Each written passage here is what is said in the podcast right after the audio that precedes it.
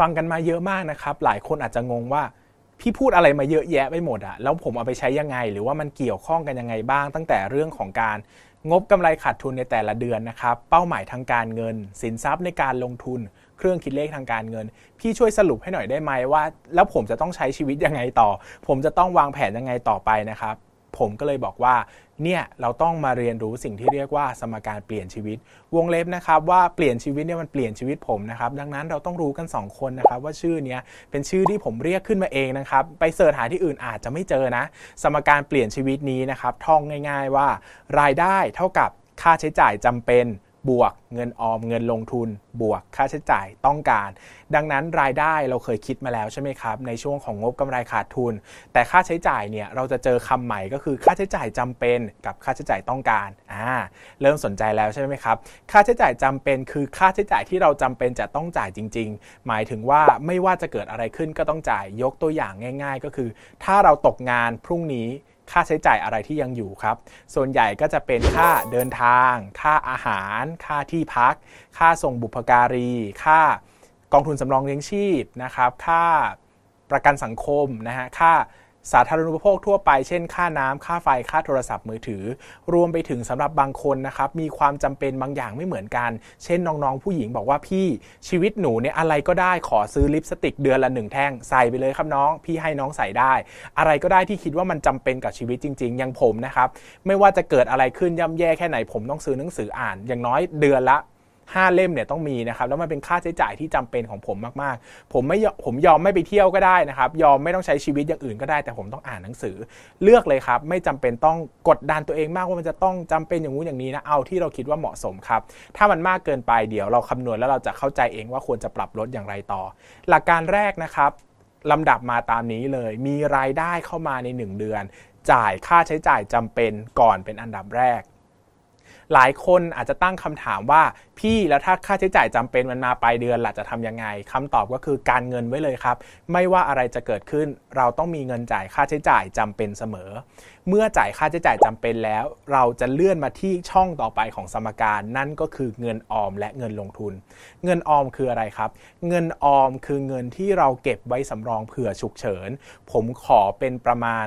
6ถึง12 ค่าใช้จ่ายจำเป็นต่อเดือน เช่น คุณมีค่าใช้จ่ายจำเป็นต่อเดือนเดือนละ 10,000 บาท คุณควรจะมีเงินเก็บประมาณ 60,000ถึง120,000 บาท พี่ ทำไมเลนส์มันกว้างจังเลยอะหกถึงสิมัน 2 เท่าเลยนะคำตอบก็คือขึ้นกับความเสี่ยงครับว่าชีวิตของคุณหรือว่าการงานการอาชีพของคุณเนี่ยมันเสี่ยงขนาดไหน เช่น คุณทำงานเป็นราชการมั่นคงมากถ้าไม่ผิดร้ายแรงยังไงก็ไม่โดนไล่ออกนะครับ6เท่าอาจจะพอ แต่ถ้าคุณเป็นคนประเภท เช่น เป็น ผู้แทนสินค้าเป็นเซลล์นะครับเป็นคนที่มีโอกาสสูงที่จะโดนเปลี่ยนงานเปลี่ยนอาชีพ แบบนี้อาจจะต้องใช้เงินถึง 12 เท่าในการใช้เป็นเงินออมนะครับหลายคนอาจจะกังวลบอกว่าขอมากกว่านี้ได้ไหมเจอวิกฤตมาหลายครั้งรู้สึกว่า 12 เท่าไม่พอ หรือว่าอาจจะต้องออมเผื่อคนในครอบครัวด้วยได้ครับ เอาที่คุณคิดว่ามันเหมาะสมและจำเป็นหลักการนะครับ ไม่ว่าจะเกิดอะไรขึ้น มีรายได้ หักค่าใช้จ่ายจำเป็นก่อนเป็นอันดับแรก แล้วนำเงินทั้งหมดที่เหลืออยู่ไปใส่ในกล่องเงินออม ออมไปเรื่อยๆ ยังไม่ต้องใช้อย่างอื่น ยังไม่ต้องทำอย่างอื่น จนกว่าจะออมได้ตามเป้าหมายแล้ว เมื่อออมได้ตามเป้าหมายแล้ว หยุดออมครับ มีไว้แค่นี้พอ6ถึง12 เท่าของค่าใช้จ่ายจำเป็นต่อเดือน อย่ามีจนมากเกินไปนะครับนำเงินส่วนที่เหลือไปลงทุน คุณจะต้องวางแผนเป้าหมายทางการเงินตั้งแต่ต้นแล้วนะครับ ว่าคุณมีเป้าหมายทางการเงินกี่ข้ออะไรบ้าง แล้วก็นำเครื่องคิดเลขการเงินที่ผมสอนใช้ไปในบทที่แล้วเนี่ยนำไปถอดกลับมาว่าถ้าคุณอยากจะมีบ้าน คุณต้องเก็บเงินลงทุนเดือนละเท่าไหร่ คุณอยากจะมีรถ คุณต้องเก็บเงินลงทุนเดือนละเท่าไหร่ คุณอยากเกษียณ คุณอยากจะเก็บเงินลงทุนเดือนละเท่าไหร่นะครับเมื่อเรามีรายได้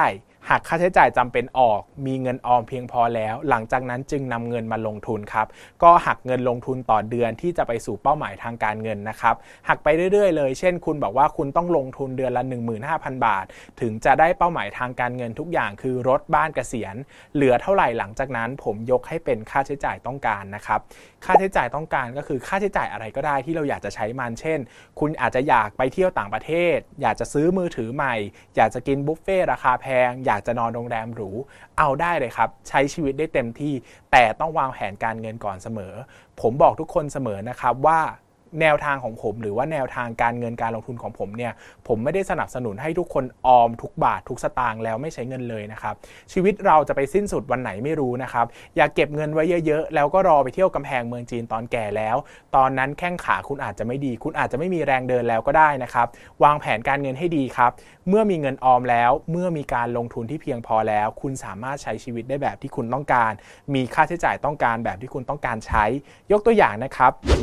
ในปูนมีรายได้เดือนละ 25,000 บาท มีรายได้จำเป็นเดือนละ 15,000 บาท ในปูนต้องลงทุนเพื่อเกษียณเดือนละ 7,500 บาท แบบนี้สิ่งที่ในปูนต้องทำก็คือ 1 เลยครับเอารายได้หักด้วยค่าใช้จ่ายจำเป็นออกก่อนเป็นอันดับแรก เหลือเท่าไหร่เก็บเป็นเงินออมฉุกเฉินก่อนในปูนจะต้องออมประมาณ 90,000 ถึง 180,000 บาทนะครับ พอในปูนมีเงินก้อนนี้เรียบร้อยแล้ว ส่วนที่เหลือนายปุนต้องไปลงทุนต่ออีกเดือนละ 7,500 บาท สิ่งที่เหลือหลังจากนั้นนะครับนายปุนก็สามารถทำนำเงินเนี่ยไปใช้ได้เลย เช่น มีเงินเดือนละ 25,000 บาทหักรายหักค่าใช้จ่ายจำเป็นแล้ว 15,000 บาท เหลือ 10,000 บาทนะครับนำไปลงทุน 7,500 บาท เหลืออีก 2,500 บาทครับนายปุนอยากทำอะไรนายปุนก็นำไปใช้ได้เลย ถ้านายปุนอยากไปเที่ยวต่างประเทศ แต่มี 2,500 ไม่พอก็เก็บไปแต่ละเดือนครับอาจจะใช้เวลา 5 เดือน 10 เดือนนายปุนก็สามารถไปเที่ยวญี่ปุ่นได้ตามใจแล้ว หลักการมีเท่านี้เองครับ สมการเปลี่ยนชีวิตจะเป็นสมการที่เปลี่ยนชีวิตจริง ๆ ถ้าคุณนำสมการนี้ไปใช้ในการวางแผนการเงินการลงทุน เชื่อผมเถอะครับ อย่าออมจนมากเกินไป แล้วก็อย่าออมจนน้อยเกินไป เลือกทางสายกลางที่ดีที่สุด ตั้งเป้าหมายทางการเงิน และคิดย้อนกลับมาด้วยเครื่องคิดเลขทางการเงินว่า แท้จริงแล้วคุณจะต้องออมและลงทุนเท่าไหร่ต่อเดือน ส่วนที่เหลือไปใช้ชีวิตครับ ไปมีความสุข นี่คือข้อดีของคนที่วางแผนการเงินเป็น เพราะเราจะต้องรู้ว่าเราเก็บเท่าไหร่ ใช้เท่าไหร่ จะสมดุลที่สุด แล้วพาเราไปสู่เป้าหมายได้จริง ๆ ขอบคุณครับ